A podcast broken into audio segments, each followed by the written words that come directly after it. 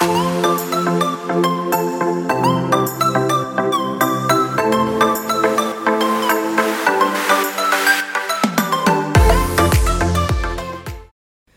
chào mọi người, mình là Olivia đây. Rất vui vì được gặp lại các bạn trong chuỗi podcast series 5 phút Detailing.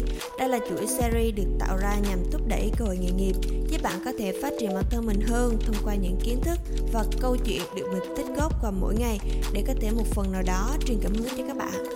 Và chủ đề hôm nay mà mình muốn chia sẻ đó là mất tập trung khi làm việc. Liệu có phải là nguyên nhân khiến bạn chậm trễ trong công việc? Lý do hôm nay mà mình muốn chia sẻ về chủ đề này đó là vì mình thấy phần lớn các bạn hiện nay đều vướng vào một cái vòng lưới, đó chính là giải trí quá đà và tồi tệ hơn là điều này gây ảnh hưởng trực tiếp đến công việc mà bạn đang làm và nó cũng là một trong những nguyên nhân khiến cho bạn bị đào thải khỏi đội nhóm làm việc đó để mà nói thì mạng xã hội đang có một sức hút rất lớn, đặc biệt là với những người trẻ. Và theo số liệu mà mình tìm hiểu thì Việt Nam đạt 70 triệu người dùng mạng xã hội, tương đương với 71% tổng dân số. Và có thể nói những nền tảng này đều có một ma lực rất lớn đối với người dùng. Và chúng ta gọi đây là thiên đường của sự giải trí.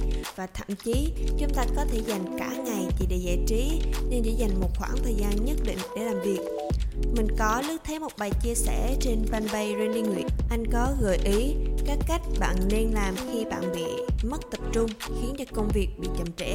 Đó là xác định rõ những việc cần phải làm trong ngày hôm nay, dành quỹ thời gian dự kiến cho từng công việc cụ thể trong ngày, hạn chế sử dụng các thiết bị dễ gây sao nhã như là điện thoại, máy tính, bắt đầu làm việc sớm hơn bình thường và dành thời gian rảnh để trao đổi cùng đồng nghiệp, cấp trên, đối tác thay vì lướt điện thoại.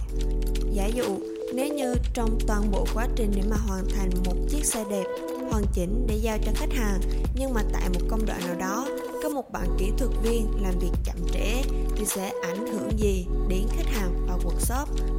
Bạn nghĩ như thế nào về trường hợp trên? Còn với mình á thì đầu tiên khách hàng sẽ là người bị ảnh hưởng ý của mình là về mặt thời gian để chờ đợi. Vì nếu như kỹ thuật viên detailing chậm trễ, dĩ nhiên là khách hàng người ta cũng sẽ chờ đợi lâu hơn để được phục vụ. Và điều này cũng có thể khiến cho họ cảm thấy không hài lòng và họ cũng có thể không muốn quay trở lại. Và điều thứ hai đó là ảnh hưởng đến năng suất tại cuộc shop hay là xưởng dịch vụ đó.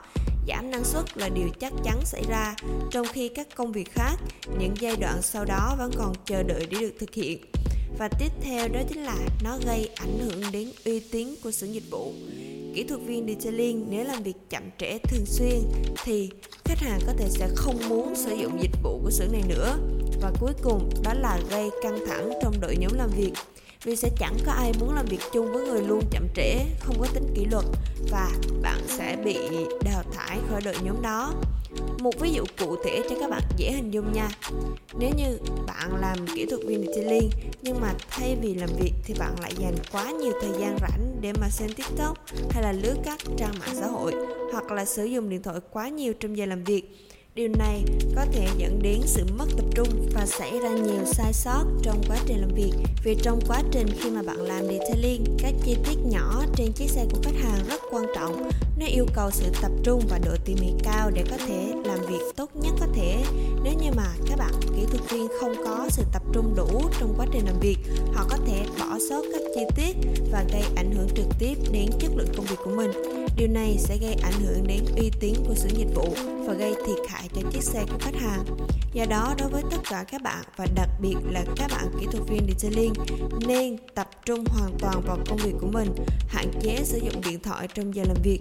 Và qua tập podcast ngày hôm nay, hy vọng là chúng ta, những con người của thế giới hiện đại, thì chúng ta hãy biết cách làm như thế nào để công nghệ phục vụ chúng ta, chứ đừng để công nghệ chi phối cuộc sống chúng ta.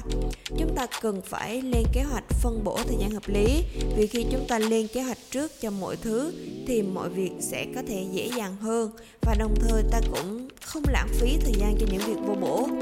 Các bạn cũng đừng quên để lại những đánh giá và bình luận bên dưới. Nhấn theo dõi các số episode khác về Detailing trên Google Podcast, Spotify, YouTube bằng cách gõ Detailing Việt Nam. Hẹn gặp lại các bạn trong những số podcast lần sau.